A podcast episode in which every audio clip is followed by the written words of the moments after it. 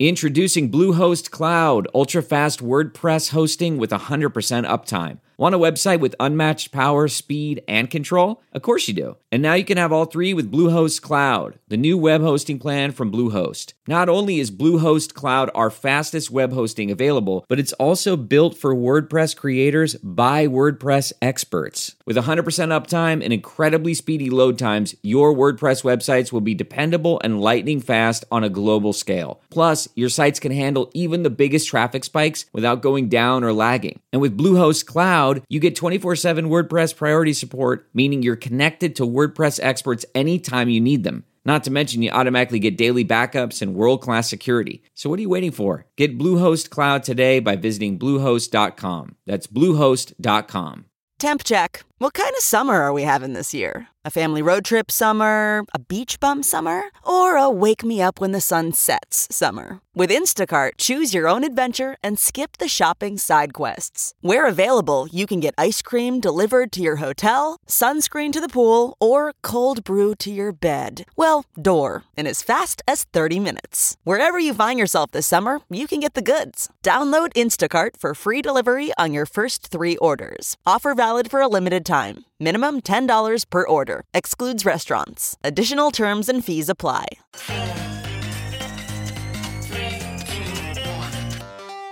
Welcome back to The Breakdown with me, NLW. It's a daily podcast on macro, Bitcoin, and the big picture power shifts remaking our world. The Breakdown is sponsored by Crypto.com, Nexo.io, and Elliptic, and produced and distributed by Coindesk. What's going on, guys? It is Sunday, October 4th, and that means it's time for Long Reads Sunday. You guys know that I spend a lot of time paying attention to narratives. And one of the areas that I pay most close attention to is when the mainstream finance and economic narratives start to reflect things that we've been saying in the Bitcoin and crypto space. For that reason, I want to read a selection from the Wall Street Journal, which instead of just a single author, actually has six separate contributors Spencer Jakab, Aaron Back, Justin Lahart, Nathaniel Taplin, Jinju Lee, and Telis Demos. The piece is in the Heard on the Street section, which is effectively like the Wall Street Journal's Narrative Watch. The piece is called How to Avoid Paying the Cruelest Tax Inflation.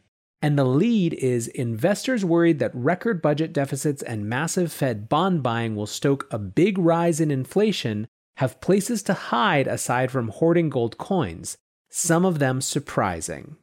This is not an article about Bitcoin, although it probably should be, but I do think it's important to recognize again when the things that we've been saying over here and the narratives that best benefit Bitcoin all of a sudden start to make their way into the mainstream.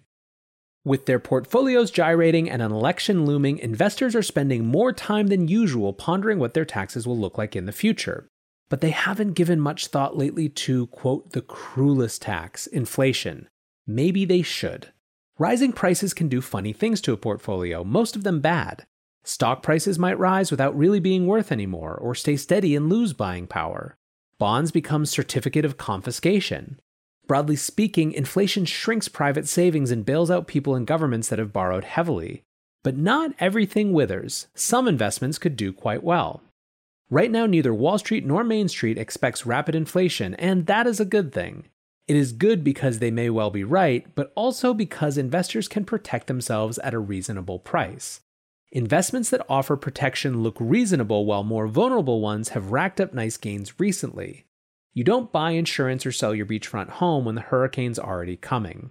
One reason many pros aren't alarmed is that some of Wall Street's best and brightest got egg on their faces predicting runaway inflation after the financial crisis. But some smart money remains wary. A surge in gold buying this summer was one sign of concern. Investing legend Stanley Druckenmiller said last month that the Federal Reserve's statement that it would let prices run above their target could mean that they lose control and that inflation could reach 10%. Even a far milder rate of 3% to 5% would make some investments big losers and others relative winners. Professional investors express their views on inflation through the bond market. Based on something called the 10 year break even rate, they think it will average just 1.6% over the next decade. That rate was about a percentage point higher back in the spring of 2011 when the Federal Reserve was in the midst of its second big bond buying program dubbed QE2. Trillions of dollars later, we are in QE4 with record budget deficits, microscopic interest rates, and trade frictions to boot, all textbook causes of higher prices. Yet mom and pop are also relaxed. The University of Michigan's monthly survey of consumers shows that Americans expect prices to rise by 2.6% annually over the next five years, identical to their average prediction since the recession ended in 2009. If the textbooks are right this time, then the worst victims of a bout of inflation would be bonds. The 10 year Treasury note yielding just 0.68% is already an invitation to lose money. Treasuries could fare even worse this time than in past inflationary episodes. How much investors lose and how fast their money disappears depends in part on the Fed. The main reason yields are so low is that the Fed has promised that it won't raise its target range for overnight rates, which now sits near zero, until the Commerce Department's gauge of consumer inflation has been moderately above 2% for some time. For the more widely followed Consumer Price Index from the Labor Department, which runs warmer than the Fed's preferred price measure, that could translate into central bank inaction until inflation was near 3% for a while. A spike in interest rates could cause sudden steep losses for investors who bought bonds through mutual funds. Even TIPS, Treasuries indexed to inflation, would lose value. But not all government bonds would do so badly. Consider China. The treasury of the world's second largest economy has been relatively restrained in terms of stimulus. Nominal 10 year Chinese yields, currently at 3.15%, according to FactSet, are around 2.4 percentage points higher than US treasuries. And the gap in real terms is even higher. If US inflation accelerates, and especially if the Fed keeps rates low anyway, then the return could get an extra boost from the impact of a falling dollar relative to the yuan. No wonder foreign investors bought nearly 300 billion yuan, or $44 billion, of Chinese government debt in the first eight months of 2020, triple the amount during the same period last year. For those who prefer investing closer to home, American stocks don't do all that badly when inflation rises. That might come as a surprise to people who remember the 1970s. In 1979, Businessweek ran a famous cover story The Death of Equities How Inflation is Destroying the Stock Market. From 1973 to 1979, the core consumer price index, which excludes food and energy, rose at an average pace of 7.3%, while the S&P 500 fell 8.5% over the same period. But periods of milder inflation have been kinder to stocks. From 1990 to 1995, for instance, the core consumer price index rose an average of 3.8% a year, and the S&P 500 rallied 74%. In theory, stocks offer a natural hedge against inflation, at least compared with bonds. Businesses that can raise their own prices should be able to grow their earnings more quickly, helping shareholders keep pace. Since 1880, equities have risen by more than inflation 88% of the time on a rolling 10 year basis, according to a study by Goldman Sachs. But Goldman found the highest real or inflation adjusted returns for equities came when inflation was low. In 10 year periods where the consumer price index rose by between 0 and 1.5% on average, the S&P 500 posted a real return of 10.6%. That return fell to 8.7% when inflation is between 1.5 and 2%, and to 6.5% when inflation is between 2 and 2.5%. When inflation is above 6%, the average annual real return was just 1.2%. This episode is brought to you by Crypto.com the crypto super app that lets you buy, earn, and spend crypto all in one place and earn up to 8.5% per year on your Bitcoin. Download the Crypto.com app now to see the interest rates you could be earning on BTC and more than 20 other coins. Once in the app, you can apply for the Crypto.com Metal Card, which pays you up to 8% cash back instantly on all purchases. Reserve yours in the Crypto.com app today.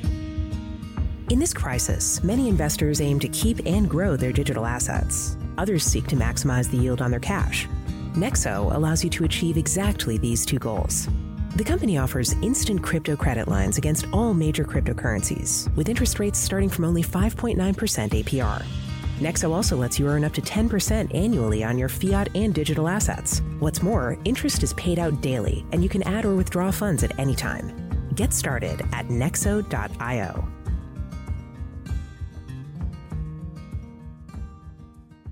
Inflation can boost companies' revenue, but it boosts costs too, and not all businesses have the pricing power to keep up. One sector that does and could provide a good hedge this time is natural resources. Skeptics might say that this impression is skewed by the experience of the 1970s, which was marked by three events that juiced returns for metals and energy. The Nixon shock of 1971, when the US dollar's link to gold was severed, the 1973 Arab oil embargo, when crude prices quadrupled, and the 1979 Iranian Revolution, when they surged again. But the stretch between 1973 and 1982 actually was one of the least impressive periods for metals and energy stocks in real terms, according to data from fund manager GMO. The combined sector's real return was just 0.6%, though that still beat the S&P 500's overall performance by more than 5 percentage points. Looking at all 8 stretches since 1930 that saw high inflation as defined by GMO, energy stocks had a real return of 6.2% while the overall market fell by 1.6%. Despite being remembered for gas lines, the stagflation of the 1970s and early 1980s hurt demand and resource stock valuations. Owning gold was a famously good bet during the 1970s. The yellow metal hit its all-time high adjusted for inflation of 850 an ounce in 1980. But as GMO's Matt Kadnar points out, the historical return of gold adjusted for inflation over many centuries has been about 0%. It pays no dividend and is really only attractive to those who fear that paper assets like stocks will somehow fail to be honored. And while gold prices are already close to all time highs, energy and material stocks have lagged behind the market sharply. The two sectors combined now make up less than 5% of the benchmark S&P 500, about half their share from 5 years ago and a quarter of what they made up 30 years ago. Retailers might be another good place to ride out an inflationary wave, though it matters what the company sells and how flush consumers feel when prices start rising. Sellers of consumable goods such as grocery stores Kroger and Albertsons, big box retailers like Walmart and Target, and even dollar stores are likely to fare well no matter what the unemployment levels are because they sell essentials. The same goes for auto parts and home improvement retailers. Broken cars and homes need to be fixed, even if doing so becomes more expensive. On average, even a milder inflation rate of 2% helps most companies selling consumables, notes Scott Mushkin, equity analyst at R5 Capital. Volume growth is minimal for consumables, which means anything that moves revenue incrementally higher, such as inflation, will benefit those companies. Food retailers with successful private label brands, which yield higher margins, might see an advantage over those who don't. Supermarket branded soup, for example, will look more appealing than Campbell's at a time when everything becomes more expensive. Sellers of discretionary items might suffer, though, if wages don't keep up with inflation. Sales of appliances and full priced apparel could shift to off price retailers. In an inflationary environment, retailers have incentive to stock up on inventory before prices rise even higher, according to Professor Gerard Cachon of the University of Pennsylvania's Wharton School. That means companies with strong balance sheets and vendor relationships should have an advantage. That will be even more important if the higher inflation comes with higher interest rates, pushing up borrowing costs. Cash rich retailers like Walmart and Costco would be better positioned than Target and BJ's Wholesale, while Dollar General would have an edge over Dollar Tree. Technology and healthcare stocks, both recent market darlings, look iffy if inflation hits. While parts of the tech sector, such as software as a service, might be nimbler at passing on rising costs, tech valuations are high and have proven to be very sensitive to rising long term interest rates. Meanwhile, healthcare inflation has already been high, and any attempt by the government to cool price gains could target drugs and medical care. Utilities and real estate could face a double whammy. Many investors own them for their yield. If bond yields rise, they would look worse by comparison and both regulator controlled utility rates as well as long term commercial leases could be slow to adjust to an uptick in prices even as borrowing costs rise. Even worse than those industries would be financials, though how bad depends on the Fed. Banks are both borrowers and lenders, but they also must fund themselves with a base of equity, and a relatively small share of their assets are hard assets like real estate. Historically, therefore, banks experience more of the downside of inflation as creditors. Past periods of high inflation have been marked by declines in book value multiples, according to a compilation of historical data by Autonomous Research. High US inflation in the 1940s and 1970s saw naders for bank price to book ratios. By contrast, the most recent peak ratio was hit during the low and stable years of the 1990s. However, in a return to a period of somewhat higher but overall steady inflation, not unlike the 1990s, inflation itself might not be a major determinant of banks' performance. Much more important would be the degree to which the Federal Reserve was willing to let long term rates rise. The steepness of the curve is a big factor in banks' profitability. It is tempting to trust that inflation went the way of disco and bell bottoms, but hope isn't a strategy. Investors concerned about protecting the buying power of their savings don't need to take refuge in precious metals or cryptocurrency. There are some plain vanilla options that could hold up well. So there you have it. You get a little shout out for crypto at the very end, but I want to point out, I guess, one more article that I'll just read an excerpt of just to see if maybe we get a different sense of where people actually are hedging their money based on a concern about inflation. This one comes from Coindesk and is titled Bitwise Bitcoin Fund Doubles to 9 million as investor fears grow over runaway inflation. An amended filing with the SEC last week showed that the asset manager Bitwise had raised in total just under 8.9 million for its Bitcoin fund, which provides accredited US investors with exposure to Bitcoin through a traditional product. This marks the single largest increase in assets raised in the fund's 2-year history. A filing from 2019 shows that the Bitcoin fund had attracted 4.1 million in investment, meaning the fund has more than doubled in size in the past year. While Bitcoin has come on in leaps and bounds in its acceptance among the traditional investment community, Bitwise's head of research, Matthew Hougan, told Coindesk the more immediate cause for the surge in the fund's size came from concerns over runaway inflation. Quote, with the unprecedented expansion of the Federal Reserve's balance sheet, the radical amounts of fiscal stimulus, and the Fed's new and significantly more dovish policy, Bitwise clients are looking for a hedge. Bitcoin is the most efficient hedge for inflation that exists in today's market. So, obviously, we will see how this all plays out over time. There are plenty of forces that are extremely pointed in the other direction of deflation, but I think it's relevant to notice when the narratives in the Bitcoin space and the crypto space start to show up in the Wall Street Journal and other outlets like it as well. So, hope you enjoyed that conversation today, guys. And uh, until tomorrow, be safe and take care of each other. Peace.